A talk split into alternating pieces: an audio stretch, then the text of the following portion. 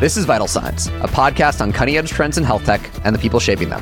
And super excited today, a long-awaited guest finally arrives on the podcast. In Toyin Ajayi, we've wanted to have you on for so long. I think obviously everyone knows Cityblock in the broader health tech ecosystem. Toyin's the CEO and co-founder of Cityblock, a care provider, for those who don't know, focused on Medicaid and dual eligibles. They provide a really interesting mix of primary care, behavioral health, chronic disease management, with a real focus on social determinants as well.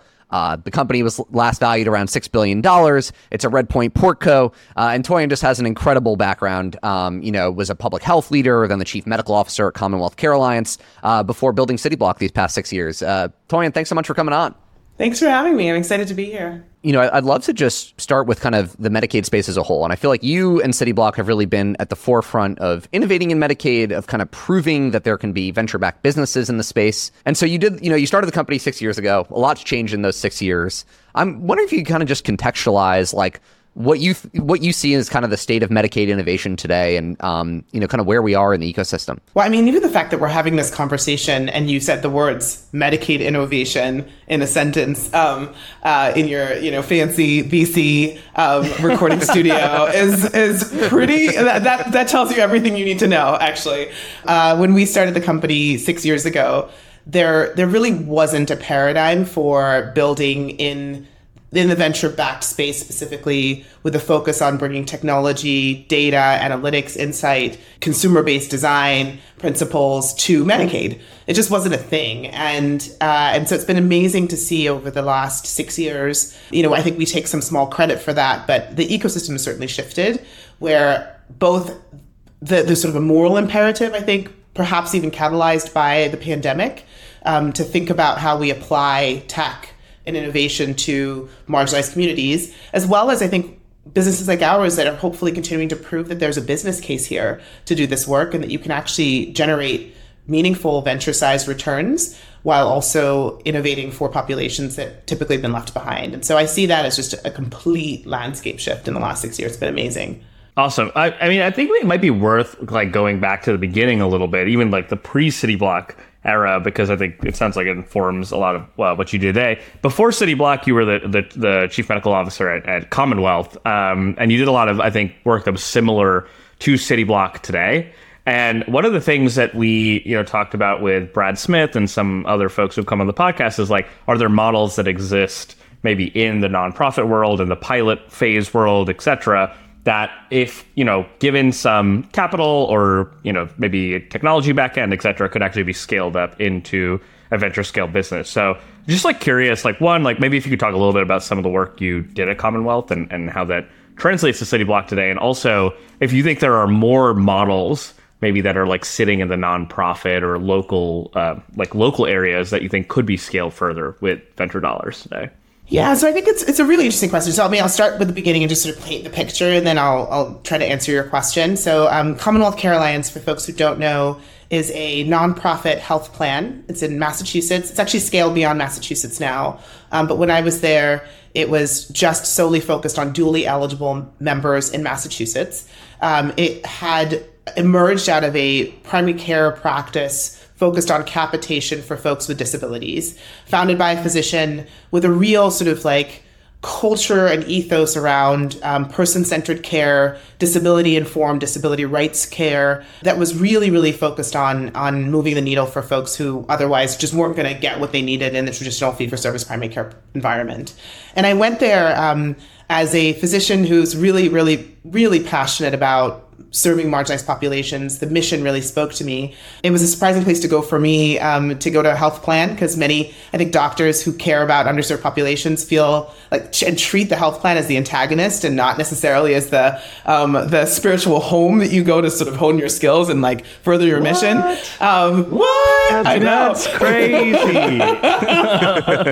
Can't you make it? But for me, it was an opportunity to learn about how healthcare gets paid for and learn about how the incentives trickle down to the sort of outcomes and structures that I was interacting with every day as a clinician. And so I had the opportunity to see a care model that had been built from scratch with the intended population in mind, and specifically had picked the hardest to reach, hardest to care for, most complex needs, folks who are truly, truly being left behind, who also happen to have the highest spend in the healthcare system. These are dual eligibles. And so I do believe that there are models like those that exist in nonprofit spaces that are subscale, certainly sub-national scale, sub-scale in terms of the magnitude of the need in the population. But what I've seen more often than not actually is that there are components of models that exist in nonprofits and that they lack both the scale incentive, and so that's the business model or the imperative to grow, and often they lack the skills, talents at all levels, from top governance all the way down to sort of people that they're able to attract to the organizations to really further that innovation and take those components of models and turn them into something that actually in and of itself can stand and scale. And so I think there's an opportunity there. What happens more often than not in my experience is that you see these great ideas receive grant funding, or perhaps it's academic NIH grant funding, perhaps it's philanthropic dollars. They serve a very narrow sliver of a population and they do so very well, but they're unable to touch folks that go beyond that, and that they are able to sustain that work for beyond the life cycle of the grant, because there hasn't actually been the focus spent on what are the internal unit economics of this? How do we actually make this thing self-sustaining over time? And that becomes a real, I think, a sinkhole in some ways, where innovative ideas like flare up and then they die, and flare up and then they die, and then we sort of reinvent the wheel over and over and over again. So Cityblock was spun out of Sidewalk Labs, right? Which, in my understanding, was kind of an incubation, right? I almost wonder if for a lot of these maybe more specific care models, if they were in something that looked more like an incubator rather than sort of like an academic project, would the ops look different even in the pilot phase that might translate more to a commercial model that actually works. Just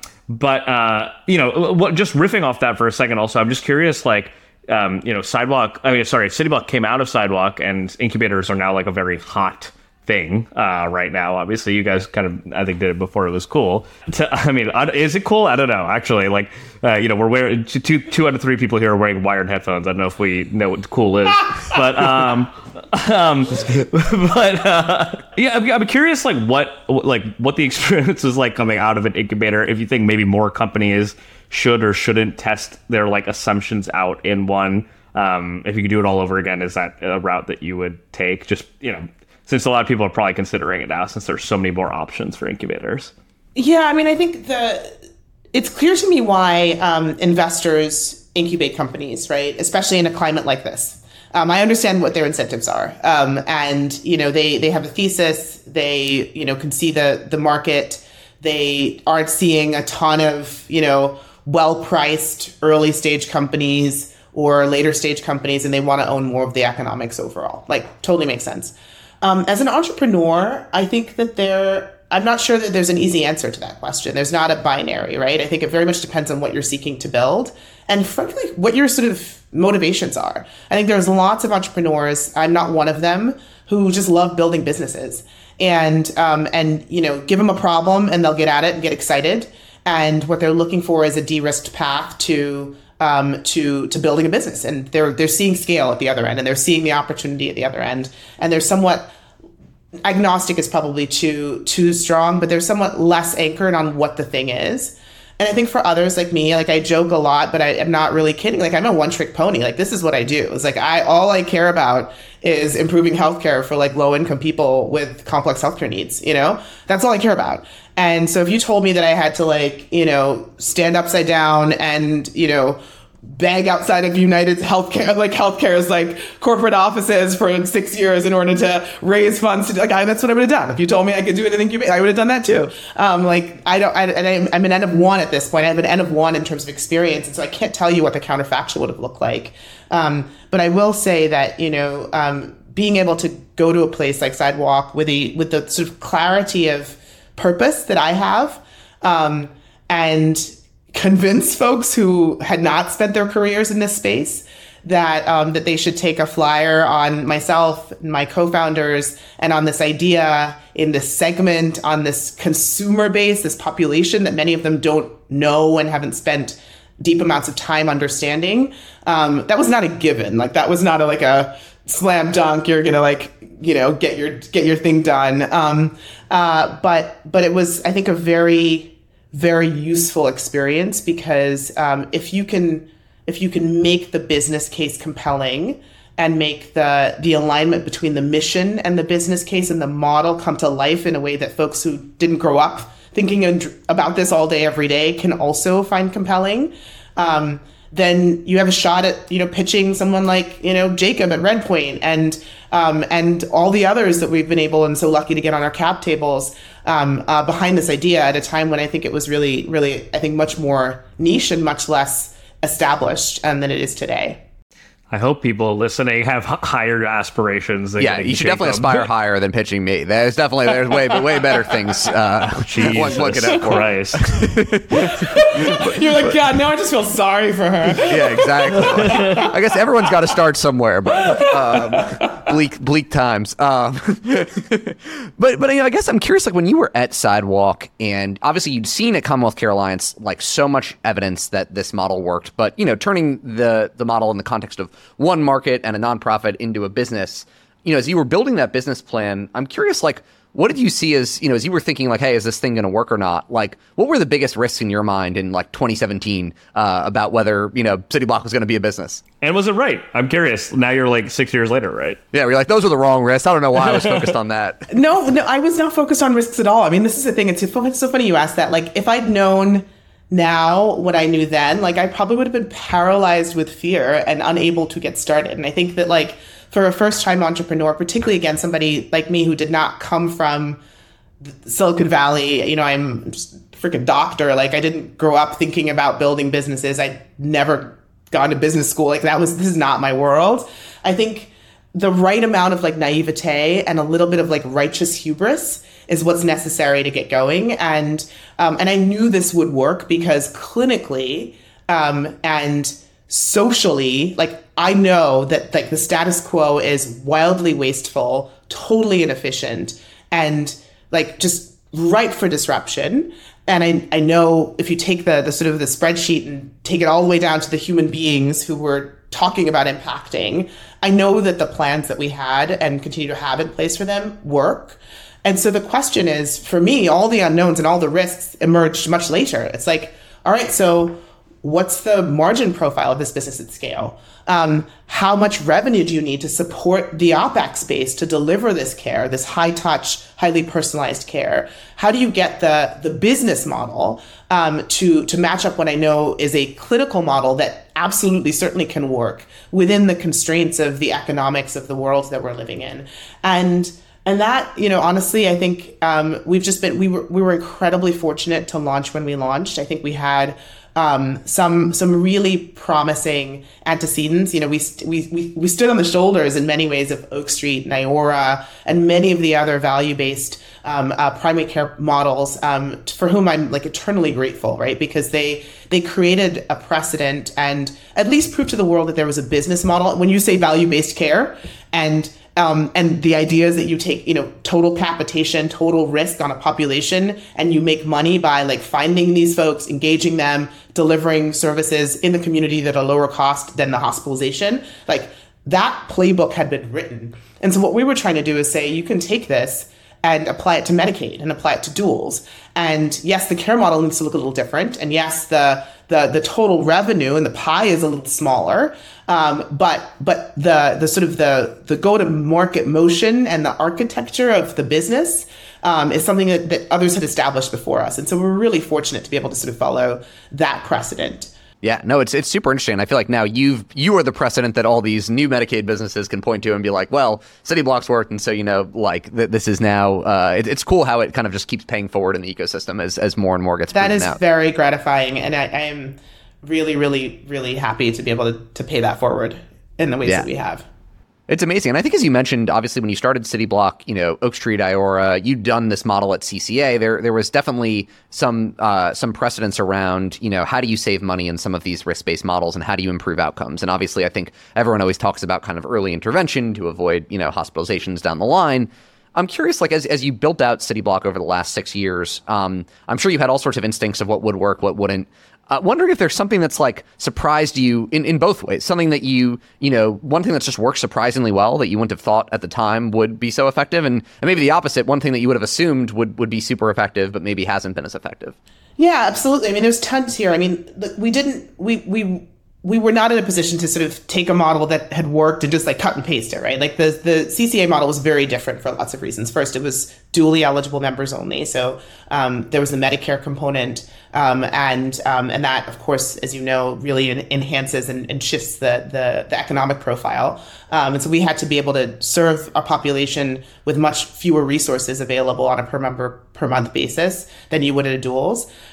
We also were coming at this as a provider, and that was really, really intentional. We sit downstream of health plans. We are not the plan. We don't seek to be the plan. We do not ever wish to be a plan. We're contracting with plans and taking on the work of engaging, care coordinating, and delivering primary care and mental health services to these members in conjunction with primary care and sometimes as the primary care. It really very much depends on the market. And so the model needs to look really different for a number of reasons. Most importantly, we'd be leveraging non-clinically licensed folks pretty significantly in our model as opposed to many others. Second, we had decided early on, and I think this was very much informed by certainly my experiences providing care to these populations, that the heavy bricks and mortar clinic model wasn't going to work for us. We needed to be asset light. We needed to be able to see people in their homes. We needed to really privilege, out of hours, weekends, 24/7 responsiveness, and the ability to enter a market and deploy very quickly was very, very important to us in terms of the way we set up the business. The thing that I thought would work much better than it did was actually a digital only or digital first engagement. And in retrospect, no surprises here, but we really thought that, we had an app at the App Store for a while for our members, and hardly anyone used it. And we did some piloting work around, helping to increase digital literacy for our members. But the reality is that our folks really want to be cared for by humans, who they know, who they trust, and who they can see and interact with in real life if necessary, and often that's necessary. And so we've really thought, and also when they're interacting with digital tools, they want to. We talk about meeting people where they are, and usually we mean that physically. So you call us, you tell us you have an urgent need, we will go to your house and evaluate you and treat you and manage your needs. But I also think we need to meet people where they are digitally. And for most of our members, that's on SMS. That's not through another app that they have to download and two-factor authenticate their way into every time they want to interact with you. That's not through another sort of pathway that they have to learn. It's where they today exist online. And so we've really taken that to heart and have modified the ways that we interact with members digitally to meet them where they are and to be able to flex very much from SMS to telephone to video to in-person in your home to in-person in our clinic to co-visiting with you with your PCP if you have an appointment. That kind of stuff is really the fluidity of the model, I think, has been really essential. And then the thing that that has worked even beyond my imagination and continues to, I think, just be a reflection of where we are today is our intensive behavioral health interventions. So the work that we do with members with serious mental illness and folks who are struggling with addiction, identifying them, engaging them, offering people evidence-based interventions and making those available like right at the point of need immediately. Like there's no reason why you should have to go to the emergency room in total body pain from opioid withdrawal to tell us that you're ready to stop using opioids. We should be able to come to you and initiate treatment whenever you need it. And that has been incredible, not only in terms of sort of member engagement and uptake, but in terms of the savings that we've been able to generate and the quality improvements that we've been able to realize. And we continue just to scale that work and to see as ubiquitous, both trauma certainly is ubiquitous in our population, just chronic trauma. And then often the sequelae of that or the sort of corollaries of that showing up in serious mental illness and addiction are very, very, very prevalent in our population. So you said you never wanted to be a health plan. And I, when I first heard about Cityblock, one of the things I thought was, well, this would be kind of interesting if it sort of like went full vertical within a given state, right? Like became a Medicaid plan that's maybe focused on California and New York, I think, was their first market. And New York is obviously a massive Medicaid state, right? And, it, you know, you guys have chosen to focus on the care delivery aspect of it and move state by state. I'm curious, like, why going into the health plan, like being a local Medicaid plan, like full stack was never in the cards for you. Like, is it building like a certain expertise that like you never wanted to bring in house? Is it just because that business isn't good? It feels like a lot of the dollars that basically will that flow through the health plan then to you, you basically could get more of that margin dollar, right? Yeah, totally. I mean, so it's a great question. So, I mean, I'll ask you, like, with the exception of Kaiser, can you name a health plan that a person, like, if you got a phone call and it was like, my health plan, like, shows up on caller ID, you're like, dope, I'm excited to talk to them. Like, or, you know, you get an eviction letter in the mail and you're like, I know, I'm going to call my health plan and tell them about it. And when you think about what we're solving for, like, we're fundamentally solving for trusted relationships with people with whom the healthcare system has failed to build trust to date. Those are the folks who end up being the most medically, socially, psychiatrically complex patients. And those are the folks who end up driving the significant amount of spend in the healthcare system. And if you say to them, as a prerequisite for having access to me, you have to have this health insurance and you have to see me as synonymous to this thing and also still want to give me access to your deepest, darkest needs and to your home as a care provider, that's a very tricky line to walk. And what we saw when we launched the company was that there was no ubiquitous trusted brand for healthcare for low-income communities. There just isn't. And that's what we're seeking to build, because if we can do that, then we have the ability to effectively span across multiple health plans, offer this capability and offer this experience of care to people who just need to be connected to the system. The health plan is a transactional layer for most people, and we're seeking to be very, very different from that. And so it was really important to us. I think the other thing is that, you know, and this was in many ways, this was what Commonwealth Care Alliance was when I was there. It was both a plan and a health delivery organization. We actually owned and operated practices. Many of those, the sort of the strategy for the organization is you realize how hard it is to both be excellent at papering a network, winning Medicaid bids, and paying claims on time, and also be like excellent at, you know, customer service and care delivery. It's really hard to do both. Because healthcare is a scale game, right? Like actually being excellent in healthcare requires some element of scale. Being constrained by one plan or by a plan chassis in order to deliver the services that we deliver was going to constrain our ability to actually like make the business work.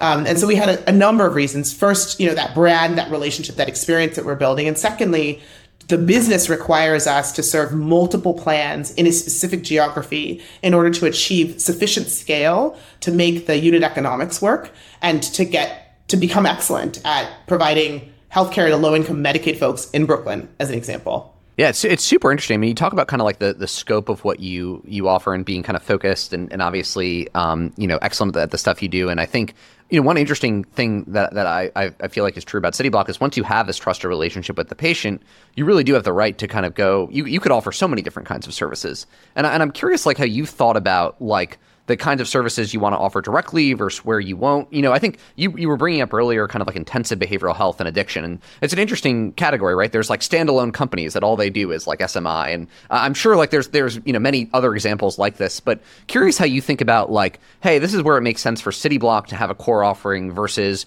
we can partner with, you know, someone else that really all they do is kind of this focus. Yeah, absolutely. And we think about this a lot, right? Like, there's no hubris here or ideology here about like what we have to own and what we don't. I think the things that we focus on are places where we're differentiated, where we have a specific, unique skill set or capability that we don't see out in the market and that we know our members need.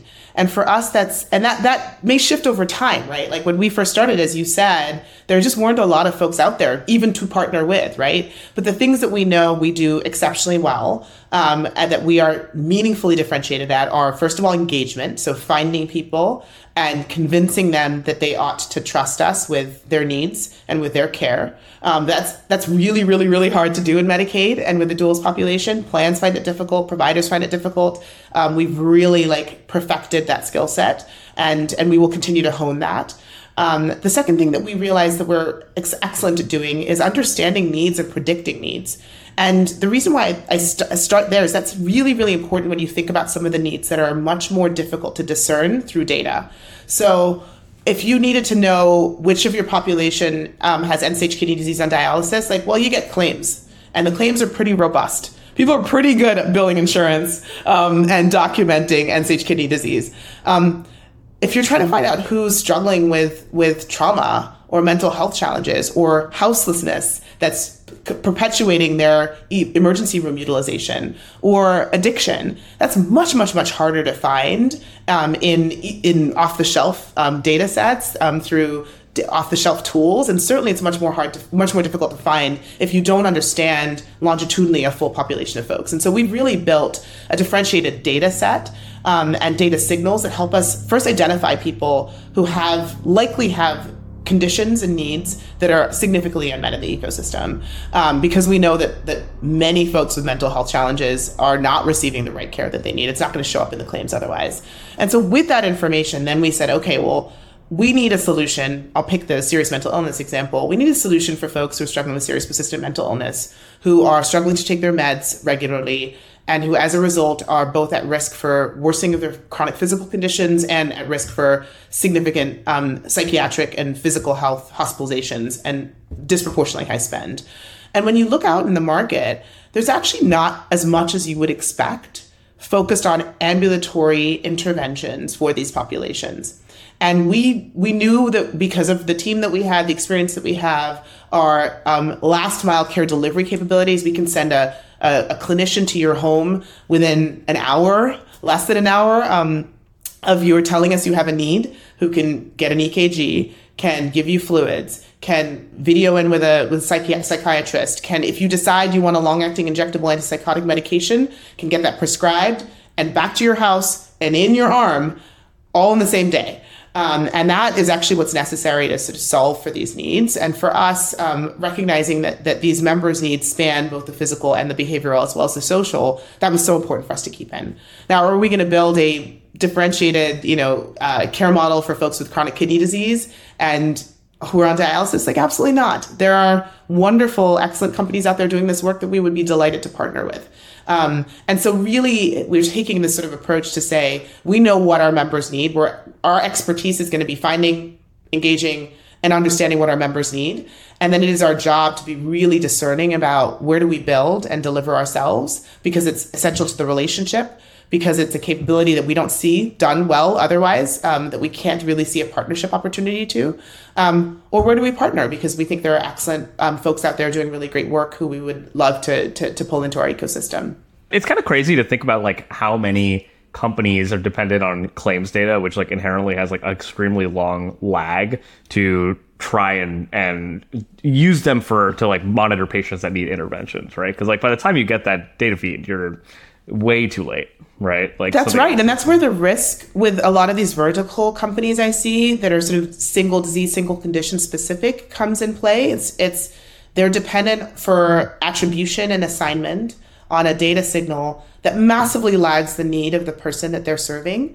And they don't, if they're building just for that one capability, well, what happens when, as we hope, this member who was struggling with, a psychiatric exacerbation is now stabilized. But guess what? After all those years of being on antipsychotic medications, they now have diabetes and high blood pressure and chronic kidney disease and heart failure. Do you hand them off to someone else now? And then you hand them back. I think the ability for us to say, we are your longitudinal home. We focus on primary care, we focus on behavioral health, and we focus on social care. And we recognize that for many of our members, their needs are going to wax and wane over time, but they have an absolute necessity for this longitudinal relationship that can bridge them to the right services, right time, most of which we can deliver ourselves, but many of which we will at some point need to partner to. And that's really, I think, that's the sort of essential need in driving long-term outcomes for these populations. And I guess, like, you know, you mentioned earlier, obviously taking inspiration from like the Oak Street and Iora models. You know, if I think about, and you talked about kind of the differences between like Medicaid and, you know, and kind of more traditional Medicare risk-based models. If I think about like one of those differences, you know, there's certainly like within Medicaid, a larger population of like lower acuity patients, right, that like are lower cost for the system. And I'm curious, like, how you've thought about taking some of these models that have worked really well for kind of high spend patients and, you know, being able to treat, I guess, the entirety of like a payer's Medicaid population, and what you've like learned about or how you think about that model for lower acuity patients. Yeah, so we focus on adults with complex physical, behavioral, social needs. So higher end of the spectrum in terms of spend and complexity on Medicaid. And then we also take all of the dually eligible population with our plan partners, because by definition, these folks are at the extreme end of complexity, you know, compared to a general Medicare Advantage population or compared to a general Medicaid population. We do have a couple of instances in which we take the full, what we call full stack. So, you know, TANF, pregnant moms and kids, younger folks. But that's the exception rather than the rule for us. And I think what I would say a couple things. One is Medicaid is, as we talk about Medicaid being really heterogeneous, I think Medicaid is a very different product for folks with complexity than it is for folks with non-complexity. And what I mean by that is people with high complexity, so your folks who are what's defined in Medicaid as ABD, so aged, blind, and disabled, folks who also qualify for Social Security insurance, disability insurance, folks like that are likely to remain persistently on Medicaid for a long period of time. These are not people for whom Medicaid is a safety net, stopgap. Say you're in between a job, say you just found out you were pregnant, say you just have a newborn and a young child. Like, for those people tend to come in and out of Medicaid. And I think the program is intended to essentially provide that real safety net. It's a pass-through in many ways to ensure that there is access to a network of providers who can offer services to these members who are unlikely to require significant things above and beyond primary care, preventive care, delivery if you're pregnant, and routine sort of screening otherwise, with the occasional episodic kind of accident or something like that.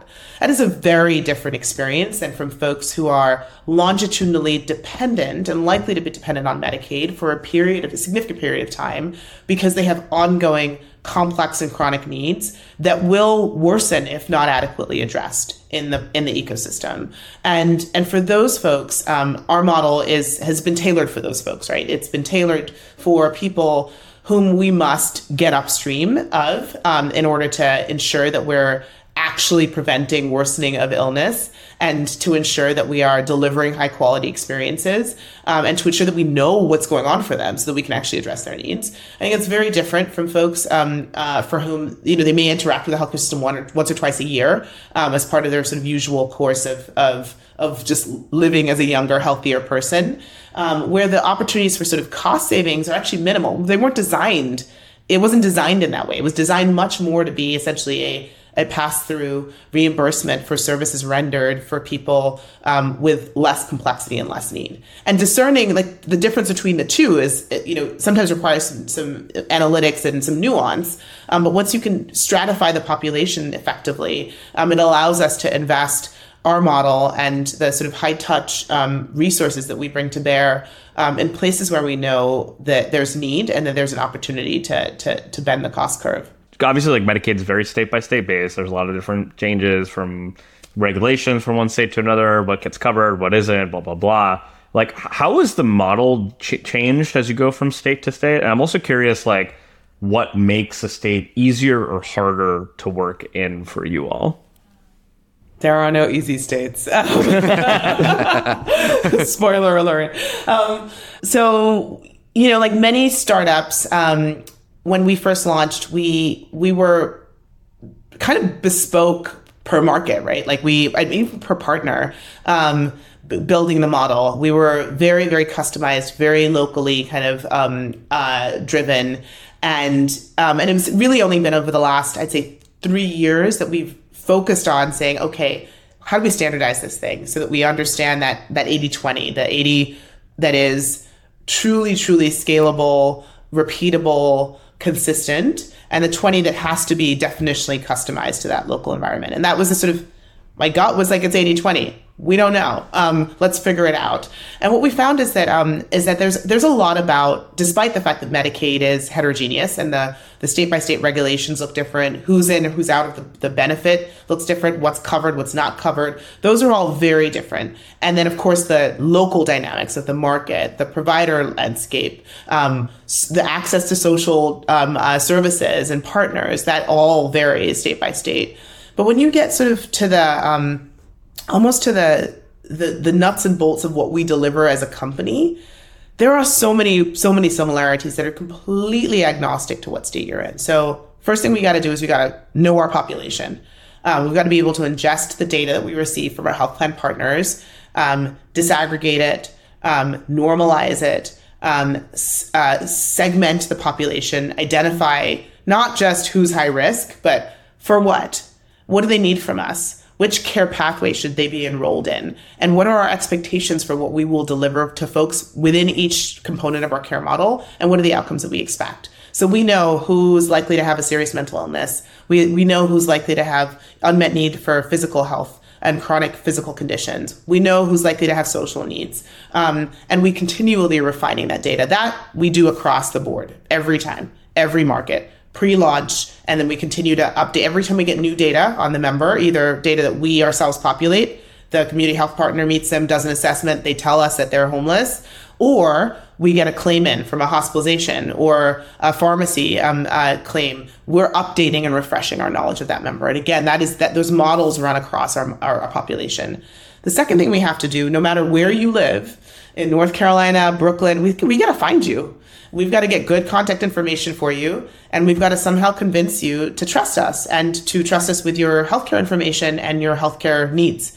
And that motion looks the same wherever we are. Getting good contact information, having trained staff from the communities we serve who sound like the members they're reaching out to, who have the experience and the credibility and the tenacity to go after finding them. Like that we do repeatedly every single time, no matter what market we're in, no matter what Medicaid program you're in, we got to find you. We got to convince you to trust us. The next thing we've got to do once we have found you and we know what you need is give you what you need. And more often than not, it's the same stuff. It's a primary care visit. It's access to preventive care. It's mental health screening and mental health care. It's support for your social needs. Now, what that support looks like on the social side may look different. In one market, maybe we accompany you to a food pantry. In another, maybe we actually deliver food to your home. In yet another, it may be that we're providing supports to your caregiver and loved one to help them support you better. And so the sort of the last mile may look different, but the sort of what we contain within the model, again, is very, very, very scalable and very standardized. And then if you call us in the middle of the night, we got to be able to respond, and this 24/7 access point is critical. So those are the components of the model that look the same. The contracting, the what's in or out of the benefit, the who are we partnering with, that looks different for sure. But the essence of what we do to drive medical savings and drive outcomes is the same. One thing I'm curious about, we hear a lot that one of the difficulties in operating in Medicaid is just the state by state differences of, both the care offerings, benefit design. If we gave you kind of a magic wand and you could change or standardize some policy or make, what would from a policy standpoint, what could we do to just make building in Medicaid easier on the startup side? Oh, can I flip the question? I hope that, it may be different answers if you're trying to make it easier to build or be easier to deliver services. I think let's start with what makes Medicaid better, more likely to meet the needs of Medicaid members. And I think the sort of policy interventions for me would be first integrate physical and behavioral health. It's not the case today in all states that the benefits are integrated. And often there are carve-outs that mean that there's not an incentive to actually think about the whole human in the same site of care. With the same set of needs. So let's do that. And then I think the magic, and that would meaningfully, I think, improve people's lives and their well-being and their access to services, and certainly would enhance the ability for startups to build. I think the most important thing, and this will be my answer until it's fixed whenever someone asks me what policy changes we need, is we need real data standards and expectations around data exchange, from plans to at-risk providers. We absolutely have to have that. And, you know, the plans have the data, and it is difficult to pass that along to at-risk providers today, or providers who are seeking to bear risk. And we have an opportunity, I think, to, as part of our sort of, I think there's an industry-wide commitment to value-based care. I think there's a recognition, though, that there's real infrastructure that's necessary to enable that. And that infrastructure is around, like, who's your member? What do they need? And what just happened to them? And, like, how do we get that data more readily available across the ecosystem so that other people can act on that data, including startups, can act on that data to improve outcomes for members? A quick naive question, like just going back to the behavioral health carve-out stuff, what is the like ideology for states to carve that out versus carve it in? Like carving in makes a lot of sense logically to me, but I assume there must be some counter argument. Otherwise, every state would have done this by now. Totally. And it's certainly not I get why people do it, right? Like, it's not a terrible idea that, you know, has no basis in reality. I think the reality is that that access to behavioral health providers and the ability to get them reimbursed sufficiently to participate in the Medicaid program has been really challenging historically for plans. The level of expertise that's necessary to build a network of behavioral health providers, which tend to be smaller, less sort of consolidated, less technically advanced, varies very much from the level of expertise necessary to build a good primary care or a good specialty network.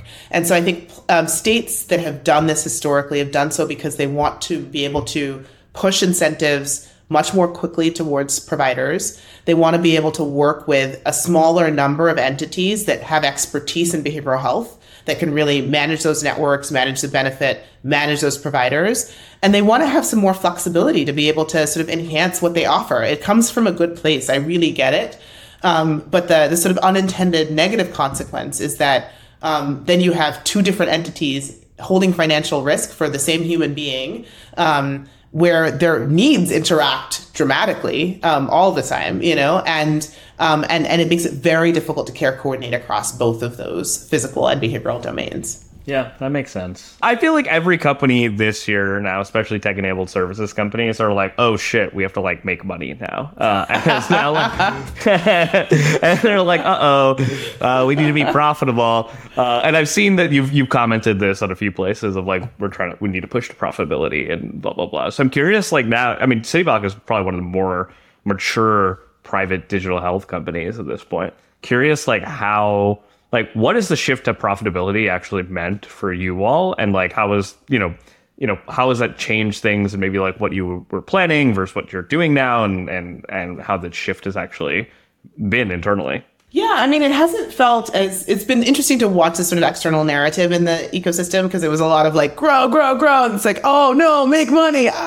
And it has felt like a very dramatic kind of swing. It didn't feel like that for us internally. I think, you know, one of the things that we've been really mindful of from the beginning was to make it very clear that our mission is both about delivering care to our members that is exceptional, that meaningfully changes their outcomes, and that, you know, proves that the care model can deliver. And also that as a company, we have to do that in a sustainable and scalable way, right? Like we have to prove that we are, that a company focused on Medicaid members with the most complex needs deserves to stand alongside any other company that is considered successful in the space in which we've decided to occupy, because that allows us to continue to scale and grow. And so that focus on profitability has always been important to us. I think what's shifted for us and for many, many companies is that we are recognizing that not only do we have to focus on that, but we have to focus on it like now.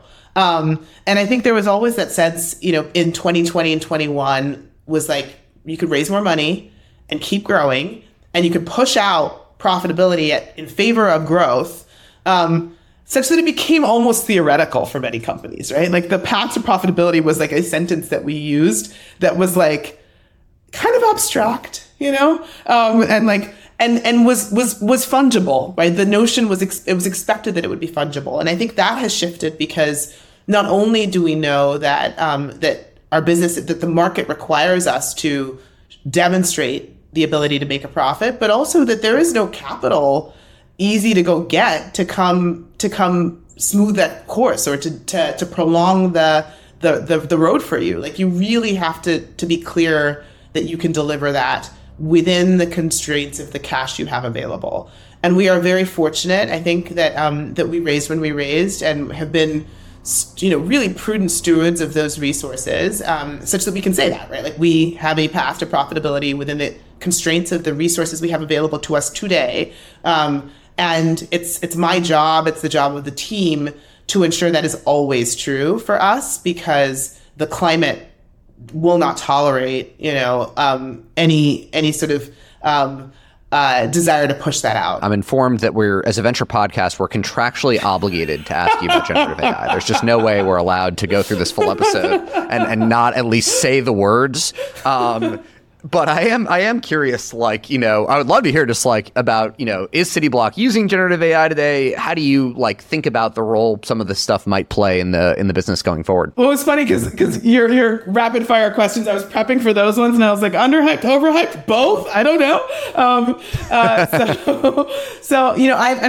I'm really bullish on generative AI and its potential applications in our business. I think the places, when you have a business that is, really, really focused on delivering at scale a customized or customizable bespoke experience to human beings with constrained operating expenses. Like, that's a real opportunity for a total paradigm shifting technology to disrupt and optimize and further optimize the economics of the business. And so I'm excited about the role that generative AI can help play for us as we continue to hone and refine and expand, particularly on our engagement capabilities. I think there's a lot there, and so we do have a team that's working on that and partnering with others to ensure that we are able to take advantage of the best possible technology there. I think our ability to understand in real time, I talked about this earlier, what our members need from us, and to predict how best we can engage them in the care that they need to get a better outcome, feels very, very ripe for enhancement with generative AI, and so we're excited about that too. I think many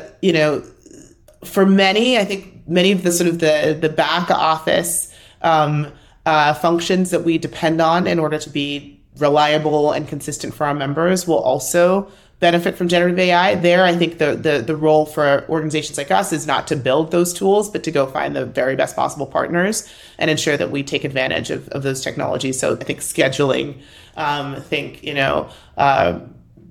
just documentation and provider workflows, all of that stuff, I truly believe will be unrecognizable in the next 5 or 10 years as a result of generative AI. And we're not going to be building the next best scribe for providers, but I want that in every single one of my providers' hands as soon as it's possible and it's available. I also feel I'm sure for your member population, there's so many government forms that they probably have to go through for social needs. That's right. Every time I look at one of those, I'm like, it really should just be Gen AI totally. Out of existence. Totally. So my last question is, I'm curious about what Cityblock's experience was like in participating in the direct contracting program, because the results are obviously out now, and people, we were talking a little bit earlier about how do you take the care model that's maybe specific for one area and then try to apply it more broadly to other areas. I'm just curious, what the experience was like for you all taking part of that. Yeah, it was a true experiment for us. And we sort of took it on, we called it internally, this was a pilot, we're going to test it out. We took a very small, modest swing at asking exactly that question. Can we take a care model that has been optimized for high-risk Medicaid and dually eligible members, where we are the providers, Cityblock is the provider of care, and can we infuse that into a partnership with a health center, actually, so a more traditional fee-for-service provider, across a less complex population. Without sort of sharing too much, I think the reality was that it was probably more than we should have taken on, and not well suited to our model. And I think what we find, and the folks who've done really well have been, I think really optimized for this, right? These are for many of them, these are fee-for-service members they already were caring for, who they were able to take advantage of this new opportunity to get into risk relationships directly with CMS. Our operating model is very different from our traditional operating model, and I think it was a good lesson for us. So we struggled, certainly. We also had a small population, and so there's some volatility associated with that just played not in our favor in one year and has played in our favor in other years. And so, par for the course for sure, for the learning, no doubt. Are you saying you're going to become a health plan? Well, I feel like it wouldn't be fair to the ecosystem if you were like the leading player and like literally everything. I mean, I would be fine with that, to be clear. Let me be clear. I would be fine with that. But Toyin, this has been, I mean, such a fascinating conversation. I feel like, we've been excited to have you on for a while, and certainly we can see why. I think folks are really going to enjoy this. Want to just leave it with, your opportunity to kind of plug anything. Where can folks go to learn more about you, about Cityblock, anything you'd kind of point our listeners to. Thank you for that. So the best place to go for us is our website, www.cityblock.com. We have an active social media presence. We always just welcome hearing from folks. I personally am not super active on social media. I feel badly. I mean, I follow Farzad. He was just on your podcast. He's so good. I aspire to be like this. I just can't. But that's probably the best place to find us, as well as on LinkedIn. So, and thank you guys. This has been really fun.